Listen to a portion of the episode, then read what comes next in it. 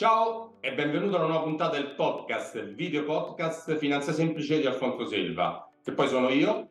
Sono un consulente finanziario, faccio questo lavoro dal 1994, lavoro per una grande banca a livello nazionale, mi occupo di banca, investimento, credito e assicurazioni e faccio il racconto delle storie di banca di investimento e intervisto persone interessanti come quella di oggi. E prima di iniziare ad andare dritti sul punto, però ti ricordo di andare sul mio sito alfonsoselva.it e scaricarti gratis il mio libro Come investire i tuoi soldi senza sbagliare. È un libro agile, piccolo, pieno di grafici e foto che ti aiutano a capire le basi dell'investimento e arrivare da me già bello formato. Poi, se sei un nuovo ascoltatore o eh, diciamo guardatore di video, diciamo così, ti invito a lasciare una bella recensione. Se sei un vecchio, che cosa aspetti a lasciare una recensione se sei un abitué di questo podcast? Bene, andiamo dritti al punto. Oggi abbiamo Ferdinando Amedrano. Ciao Ferdinando. Buongiorno a te Alfonso e ai tuoi ascoltatori. Ferdinando, lo sai che sei l'ospite più ospitato in questo podcast? Wow, un record di cui vado orgoglioso allora. allora, chi è Ferdinando? Ferdinando, se sei un vecchio ascoltatore lo dovresti sicuramente conoscere. Intanto è eh, un super esperto di Bitcoin, un, eh, lo studia da tanti anni, è professore alla Bico- Bicocca? Bicocca e questo semestre anche ad ESSEC a Parigi.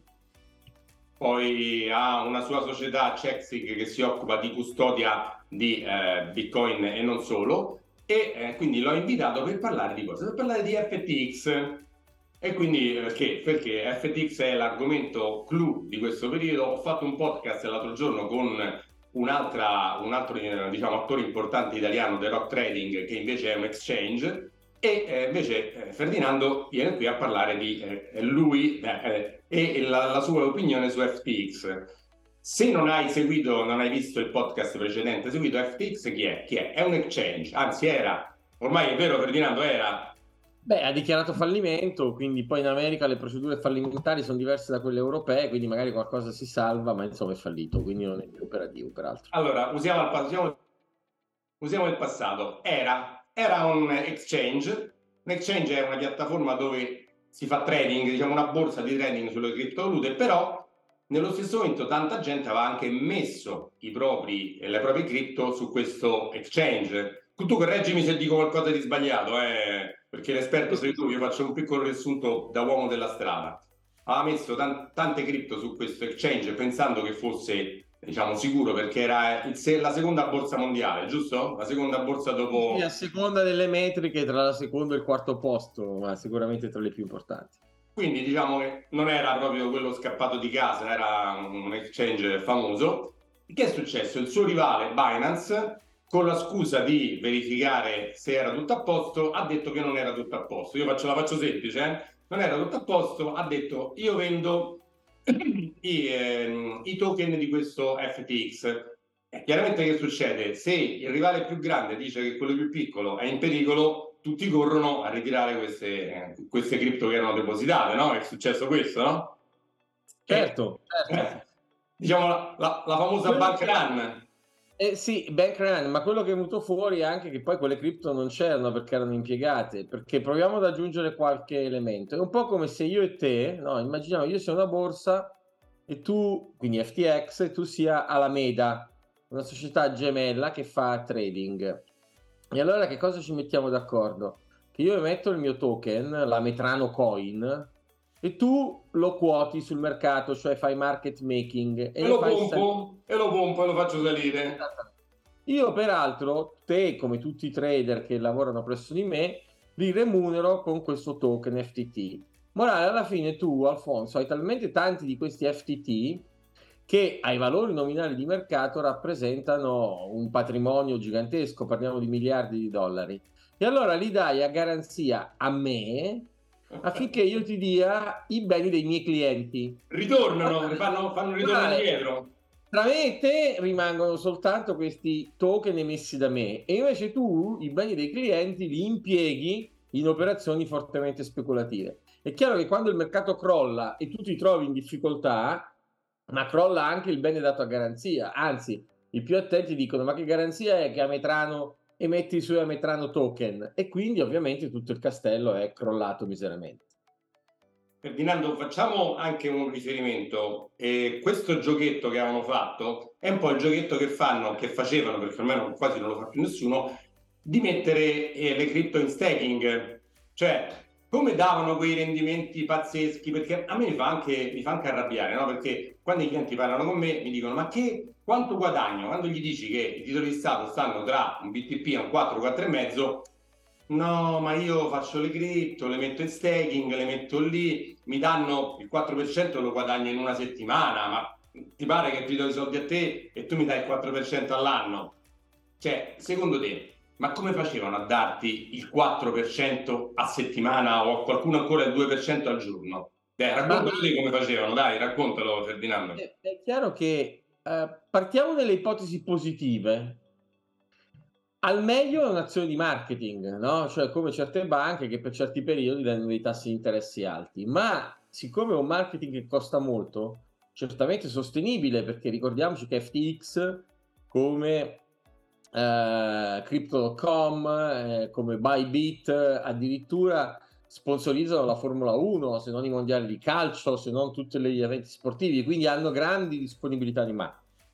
Ma anche, oh, scusate, ma anche in quel caso non si riesce ad andare oltre un certo periodo. Di fatto tutti quei rendimenti derivano da, eh, come si dice, un, um, uno schema di Ponzi letterale. Quindi eh, gli ultimi arrivati mettono i loro soldi, le loro cripto e queste vengono usate per remunerare chi è arrivato prima. Quindi è chiaro che prima o poi queste cose scoppiano. Purtroppo, Alfonso, tu dici non si fanno più, ma... si fanno ancora? Si fanno ancora, tant'è che ah. il mercato ha paura che salti eh, Crypto.com, il mercato addirittura ha paura che salti una borsa che a me sembra eh, serissima come quella dei fratelli Winklevoss Gemini, che infatti ha dovuto sospendere il suo programma Gemini Earn, che era proprio un programma di yielding, come si dice, di farming. Eh, insomma, ricordatevi sempre che quando date crypto, le vostre cripto a qualcuno e questo vi restituisce un, un rendimento, la vera domanda che vi dovete porre è ma mi restituirà anche le mie cripto prima o poi? Ecco, se l'avete fatto con FTX la risposta è no.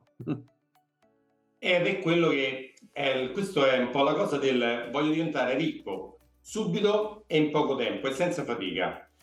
Tutti quelli che hanno seguito questa strada, poi sia nel, nelle cripto, ma quale cripto? Perché adesso è è uscito fuori la cripto, ma è stato fatto anche con l'oro, con, le, con i soldi normali, con tantissime altre cose. Cioè, non esiste, non esiste questa possibilità, non esiste in nessun campo. E l'ultima è FTX, no? È, non so se sei d'accordo, ma esiste da sempre questo schema.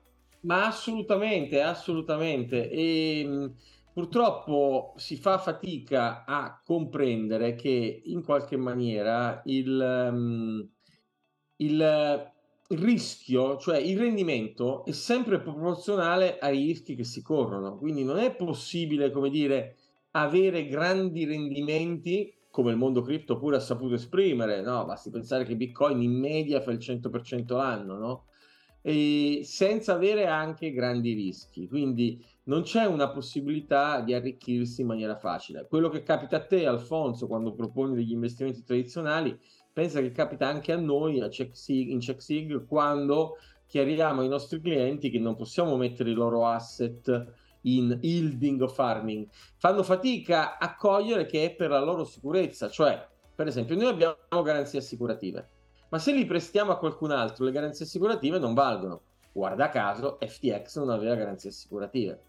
Noi abbiamo un auditor indipendente di terza parte, in questo caso le garanzie assicurative sono di generale a proposito. Ferdinando, Lo... scusa, prima che spieghi un attimo, volevo dire eh, la differenza che c'è fra FTX, oggi, oggi c'è una vociaccia, ehm, tra FTX che è un exchange e voi che non siete un exchange, cosa siete esattamente? Ma allora, noi siamo fondamentalmente un custodian, cioè noi siamo come una cassaforte, come una cassetta di sicurezza. Poi siccome i nostri clienti hanno bisogno anche di comprare e vendere, noi compriamo e vendiamo per loro sulle diverse borse, tra cui The Rock Trading, Coinbase, Kraken. Tra l'altro è un servizio interessante perché quando noi compriamo, compriamo al prezzo migliore rispetto alle borse su cui operiamo e quando vendiamo, vendiamo al prezzo migliore delle borse a cui vendiamo. Inoltre, siccome il cliente noi amiamo coccolarlo fino in fondo e ci siamo resi conto che spesso ha un problema di comprensione e allora facciamo tantissima formazione e tutti i clienti di CheckSig hanno questa formazione gratuita. E infine, per chi ha comprato in passato, per chi compra oggi, prima o poi si pone il tema di ma cosa devo fare per stare in regola con il fisco?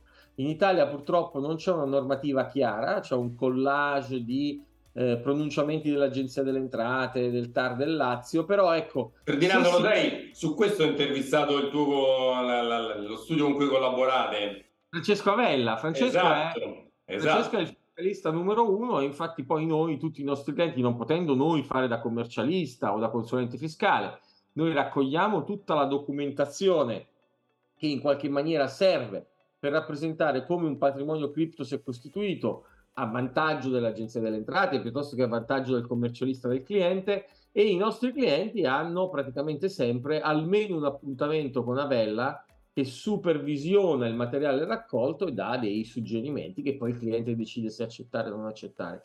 Quindi come vedi dalla formazione all'acquisto alla custodia all'adeguatezza fiscale noi cerchiamo di tenere il cliente durante tutto il processo con quelli che sono gli standard poi della finanza tradizionale migliore, quindi cioè trasparenza, garanzie assicurative, correttezza operativa, no? Perché ti dicevo, lasciami fare questo confronto con FTX.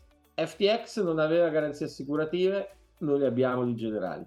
FTX non aveva l'audit di una terza parte, noi siamo auditati continuamente da Deloitte che ci dà le socket station. FTX non aveva un processo di custodia trasparente, il nostro è documentato sulla nostra pagina web. FTX non dava prova di riserve, che è una cosa che adesso tante borse vogliono fare. Provano, vogliono... provano a fare con qualche fare. Ma noi la facciamo dall'ottobre 2020, primi al mondo e tutt'oggi ancora unici custodian, perché siamo stati imitati da alcune borse, ma non da altri custodian. Infine, noi siamo incardinati in Italia come sede legale loro erano alle Bahamas, che per carità, bellissimo posto per farci le vacanze, un po' meno sicuro per farci business. E infatti, adesso anche solo tentare di recuperare quei beni richiede un'operazione internazionale. Ecco, insomma. Mm, lasciami dire anche un'altra cosa. La, eh, la, raccomandazione che fanno tutti è di avere le proprie eh, criptovalute nel proprio wallet privato, no? Certo. C'è la famosa frase not your keys, not your coin. Cioè, se tu non hai le, le chiavi di accesso, non, hai, non sei proprietario veramente. Però che succede? Che la maggior parte delle persone non lo sa fare. E infatti, e infatti, che ne so, magari possono andare a rivedere i tuoi follower, quella puntata delle Iene in cui si vedeva questa ehm, vedova, poveretta di un idraulico pugliese, che l'ha lasciata con due di queste, chiamiamole chiavette, che poi non sono chiavette, su cui pare ci siano milioni di euro in cripto, ma nessuno sa come tirarli fuori. Cioè, il fai da te è assolutamente importante nel mondo cripto perché è l'idea di libertà assoluta. Se uno è in Venezuela sotto il dittatore Maturo o deve scappare dal Nord Corea o deve scappare dalla Cina, poter attraversare la frontiera con una password nella propria testa portando con sé tutte le proprie cripto è sicuramente una cosa molto utile. Ma se siete in Italia, dove sì, vabbè, forse lo Stato è un po' aggressivo dal punto di vista fiscale, ma neanche più di tanto, tenete conto che sull'altro piatto della bilancia ci sono almeno tre rischi fondamentali. Il primo, imperizia tecnica, cioè sbagliate un PIN, sbagliate una passphrase, ve la dimenticate, vi si rompe la chiavetta, la perdete, non trovate il backup. Venuto un cliente da noi, doveva portarci 82 bitcoin, primo inserimento del PIN sbagliato, secondo inserimento del PIN sbagliato, perché io ho detto guardi al terzo la chiavetta è persa. Cioè, vabbè, tanto c'ho il backup, cerca il backup, non trova il backup. 82 bitcoin probabilmente persi per sempre. Eh, il secondo oh, rischio... Tanti soldi, 82 bitcoin, anche se, anche se, è sceso, sono sempre tanti soldi. Tanti soldi. Secondo rischio, quello di violenza fisica.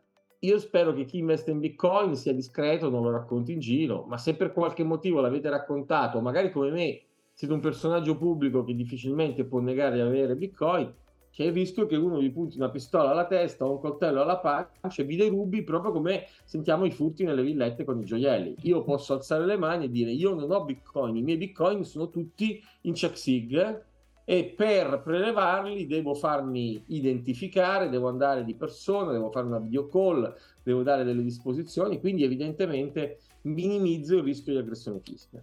Da ultimo, CheckSig nasce proprio dalla mia esigenza personale, cioè dalla domanda di cosa succede a me se io vengo a mancare, visto che mia moglie e i miei figli non sono tecnici, proprio come con quella vedova di quell'idraulico, dico come passo le mie cripto ai miei familiari? Ecco, CheckSig risolve tutti questi problemi perché di fatto, essendo un conto intestato, è come una cassetta, posta- una cassetta eh, di sicurezza bancaria, va nell'asset ereditario, nell'asset ereditario, quindi degli aventi diritto, e tutti i problemi fondamentali sono risolti. E c'è anche da dire un'altra cosa che il discorso, mh, mm, ah, scusami, volevo dire, per ritornare un po' prima, che non ho, non ho, non ho detto, è che tanti dicono, vabbè, adesso è fallita FTX, le cripto sono tutte una sola e lasciamo perdere tutto e buttiamo tutto. Allora è come dire che siccome ai tempi Lehman Brothers è fallita, il dollaro è da buttare via perché hanno, hanno rubato dollari, hanno fatto evaporare dollari. Intanto il bitcoin è una cosa, le, cripto, le altre cripto sono un'altra, le shitcoin sono un'altra cosa. Però non è fallito il sistema cripto, è fallito, a, a, hanno fatto una malversazione chi aveva delle cripto in pancia. Eh, facciamo le dovute differenze, no? No, ma tua, il tuo esempio è bellissimo, no? Perché appunto quando fallì Lehman Brothers fallì un operatore che aveva fatto delle operazioni un po' corsarie, un po' dissennate. Non era che era fallito né tutto il sistema bancario né tantomeno le cripto, eh, né tantomeno appunto come dicevi tu il dollaro. Qui abbiamo un operatore irresponsabile e criminale che è fallito, per certi aspetti meno male, Certamente, eh, soprattutto per chi non segue con attenzione questo sistema, l'immagine che ne viene fuori è quella di un ecosistema poco affidabile. E allora ecco che crolla tutto. Ma abbiamo un altro esempio storico, il crollo della bolla.com alla fine degli anni 90. Internet avevano capito tutti che era una roba strepitosa, così come le cripto l'hanno capito in tanti. Poi però era evidente che c'era una bolla, e la bolla cripto c'era, c'è stata, e si è sgonfiato tutto, no? Eh, le varie pet.com sono fallite, Amazon.com perse in quel periodo il 94% del suo valore. Poi però sappiamo che storia ha fatto. Ecco, probabilmente quello che succederà anche adesso è che le aziende valide si riprenderanno da questo momento difficile e soprattutto i valori veri Bitcoin e magari Ethereum saranno in un'altra lega rispetto a tutto il resto. Anzi, mi permetto di dire, lo so che sono tutti spaventati e sono tutti quindi alla finestra, ma se investite del tempo e comprendete che cosa state, in che cosa state investendo e che periodo e che momento siamo, questa potrebbe poi paradossalmente in realtà essere storicamente una straordinaria opportunità di ingresso, eh, ma lo dico non solo per le cripto, eh, anche persino per l'azionario. Cioè, quando ci sono questi violenti ritracciamenti, tutti si spaventano e stanno fuori. Se però avete la capacità di vedere i veri valori sul campo, beh, allora questo è il momento in cui entrare. Tant'è, e ti dico, che molti dei nostri clienti stanno incrementando le loro posizioni e riceviamo tanti clienti che scappano da FTX o da altre borse e arrivano da noi. Quindi noi abbiamo evidentemente i volumi in custodia che si svalutano perché scende Bitcoin, scende Ether, ma in termini di numero di Bitcoin, numero di Ether, numero di clienti, noi stiamo crescendo in questo periodo e questo dice appunto di una scelta per l'affidabilità di chi è più attento in questo mondo. Lasciami fare un piccolo inciso quando hai detto del momento di crisi, no? C'è una, una persona che è morta un anno fa, un grande Doris, che diceva la crisi passerà come sempre perché le crisi arrivano, passano, sono arrivate tutte le crisi del 2000, 2008, 2012, 2018, ce ne sono state una marea, passano sempre e i valori si riprendono e vanno sempre più in alto, ma sia sulle cripto, sia sulle azioni, sia sulle obbligazioni. Quest'anno, per esempio, parlando del mio lavoro, era 50 anni che le, le obbligazioni, i bond, i famosi titoli più sicuri, hanno perso il 15, 20, 25%. In casi hanno perso più i bond che le azioni succede, ma che eh, do, che succede dopo? Generalmente, non è una regola del 100%, l'anno dopo c'è un grande rimbalzo. Quindi non si sa se succederà l'anno dopo, tra tre mesi, tra sei mesi, si riprenderà tutto, le cripto valide si riprenderanno, i titoli azionari obbligazionari si riprenderanno e chi ha investito in questo momento avrà un grande beneficio. Non so se sei d'accordo su questo. Anche tu hai sei senza capelli come me, quindi c'hai una certa età anche tu. Ma sì, è evidente che purtroppo, non nascondiamoci dietro un dito, c'è una grande componente di investitori che considera l'investimento azionario, obbligazionario in cripto come una speculazione di breve e brevissimo termine. lì siamo quasi ai confini dell'azzardo, del gioco, del gambling, no?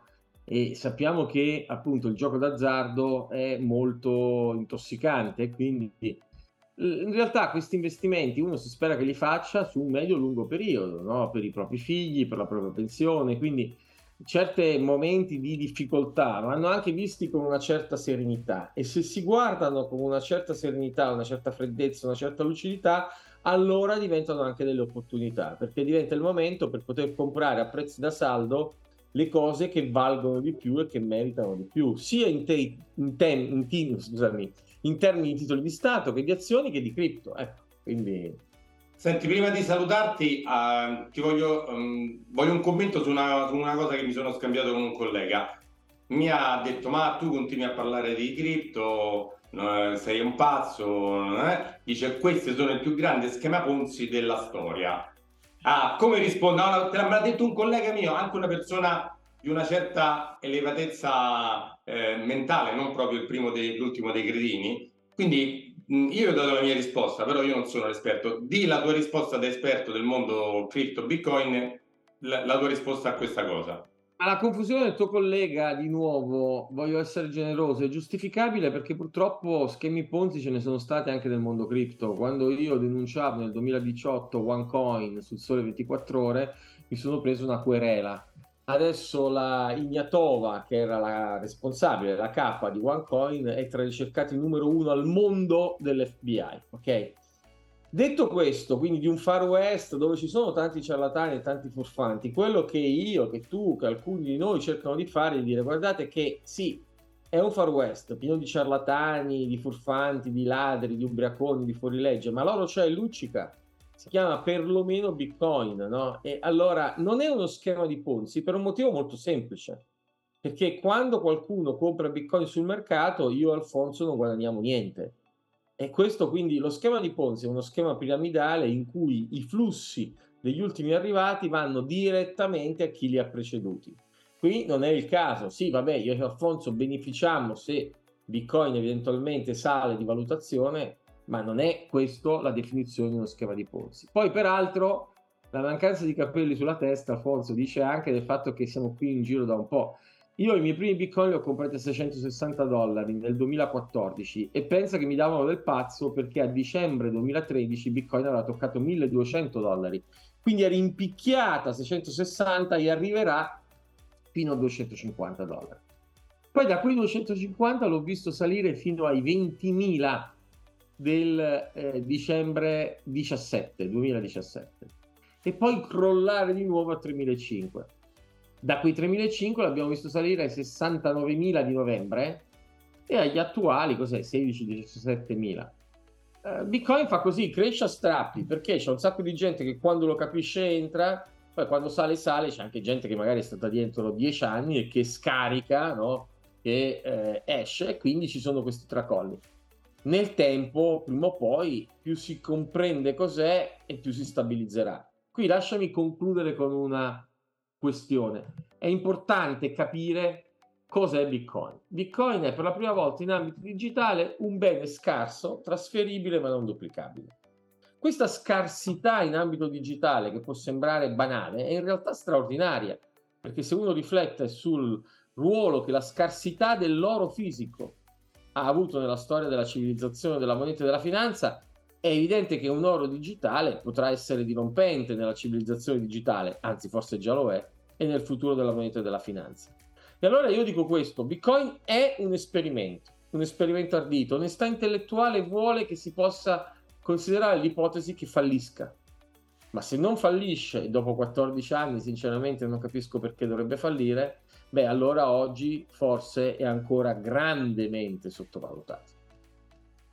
Allora, Ferdinando, grazie. Prima di salutarti voglio ricordare una cosa, che tu hai un tuo podcast super seguito, non come il mio che è seguito insomma da, da quattro gatti, perché non sono all'altezza chiaramente, come dico sempre, del professore. Il tuo podcast Checksig, cercatelo su tutte le piattaforme, ha un canale YouTube lo stesso dove eh, insomma anche lui col suo faccione invade eh, il, il, video. Mi permetto di dirlo perché tanto siamo, siamo simili, assolutamente, dai. assolutamente. Faccione, senza capelli tutti e due, dai. Eh. Facciamo Quindi... una rassegna stampa settimanale in cui commentiamo le notizie, poi ci sono dei video divulgativi e voglio anche dire che per i tuoi clienti si arrivano da noi di CheckSig e dicono ci manda Alfonso Selva c'è un trattamento speciale anche in termini di tariffe per eh, la clientela che vuole i servizi CheckSig. La famosa Crypto Week. La Crypto Week, eh, che è poi però, ecco, da, da, da, chi è un po' infogliato sul tema, eh, cioè di chi tutte le settimane vuole avere i commenti e le notizie. Ma facciamo anche un report trimestrale, facciamo tante pillole divulgative, poi ci sono tante iniziative, quindi quale che sia il grado di interesse, di curiosità verso eh, questo fenomeno noi riusciamo ad accompagnare tutti e lo facciamo con una passione genuina, appunto io insegno all'università, questi temi mi hanno da sempre appassionato come divulgatore, prima ancora che come imprenditore. Diciamo che fare l'imprenditore è stato fare quello che ho sempre detto e io ho sempre detto quello che pensavo, quindi insomma una specie di coerenza ecco, intellettuale. Seguite Ferdinando, cercatelo, seguitelo che se vi piacciono questi temi lui è centrato su questo, non come me che ne parlo da po' profano. No, ma seguite anche Alfonso perché, seguite Alfonso perché Alfonso ha un'attenzione particolarmente professionale al mondo degli investimenti e della finanza. Grazie Ferdinando, grazie e allora ci sentiamo alla prossima che tanto non mancheremo perché tanto detto, sei ospite più seguito, più, più invitato. Sperando di commentare qualche buona notizia la prossima volta, dai. Speriamo, speriamo. Ciao Ferdinando e buon lavoro. A presto.